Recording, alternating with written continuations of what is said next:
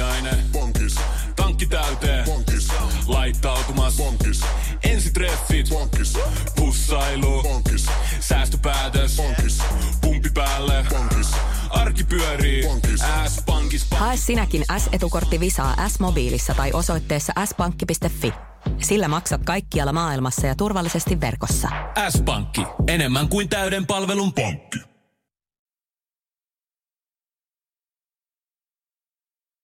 Maanantai-iltapäivä 20. huhtikuuta 2020. Koronapäiväkirja kuulumisia kertoo tällä kertaa Sari Heerman. Korona-aika on eletty se puolisen toista kuukautta. Ja kun katsoo ikkunasta ulos, niin kevät tulee. Se tulee sittenkin. Mutta tosiaan se tulee tosi erilaisena, ainakin mulle itselle. Me oltiin mun puolison kanssa maaliskuun alussa viikon reissulla Espanjassa.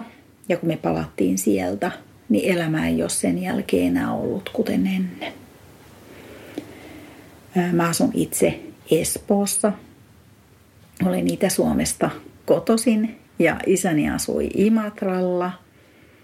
Ja hän sairastaa Alzheimeria, joka on edennyt jo tosi pitkälle. Ja on tällä hetkellä Attendon hoivakodissa siellä ollut jo useamman vuoden. Mulla oli suunnitelmissa, että heti matkan jälkeen lähdin häntä katsomaan, mutta enpä sitten mennytkään.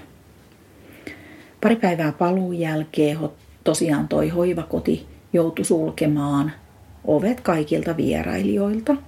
Ja itse asiassa hyvä näin. Sain heiltä viestiä, että vain kuumettomat hoitajat enää pääsee sisälle. Tavaran toimittajatkin kuulemma jätti tuotteet sinne oven ulkopuolelle ja hoitajat vei ne sisään. Siitä tuli sellainen tunne, että ainakin kyseisessä hoitokodissa asia on otettu tosi vakavasti. Eikä mitään huonoja uutisia tässä kohtaa ole sieltä tullutkaan. He ovat luvanneet, että mikäli jotain koronatapauksia olisi ilmennyt, niin he kyllä siitä sitten informoivat. Mä oon tosiaan ollut säännöllisesti heihin yhteydessä. Välillä tekstiviestien kautta, välillä on soiteltu. Musta tuntuu, että aina kun mä soitan sinne, niin heiltä löytyy aikaa. Jotenkin aika vaan pysähtyy ja he puhuu niin kauan, kun mun on tarve kysellä kuulumisia.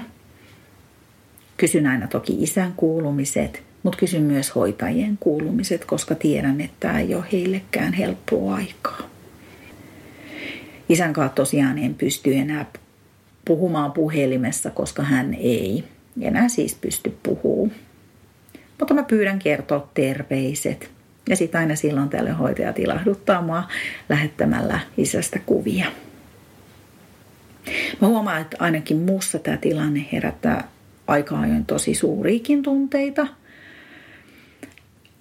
koska lähellä asuvat tuttavatkaan ei pääse katsoa isää. Ja mä tiedän, että hän ei ole ainut vanhus, jota tämä tilanne koskettaa. Hoitokoti joutuu ottaa arjessa huomioon tosi vahvasti tämän poikkeustilanteen, koska he ei voi viedä samaan aikaan kaikki vanhuksia siihen päivätilaan, jossa he syö yhdessä lounasta ja katsoo TVtä. Mä oon tosi iloinen, että me aikana hankittiin isälle oma telkkari hänen huoneeseen, koska sitä pidetään päivisin auki ja se tuo kuitenkin jonkunnäköistä ääntä. Ja ehkä ei ole olo ihan niin yksinäinen.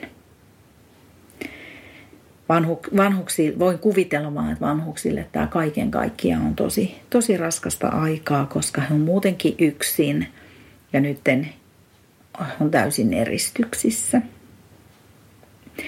Mutta sitten mun sydän sykki myös kyllä, kyllä sille hoitohenkilökunnalle, koska he on tosi, tosi, tosi kovilla – et miettii, että joka päivä he joutuu laittamaan niitä maskeja naamaan ja tietyissä paikoissa suojapukuja varmaan tuntuu jossain skifileffassa olisi.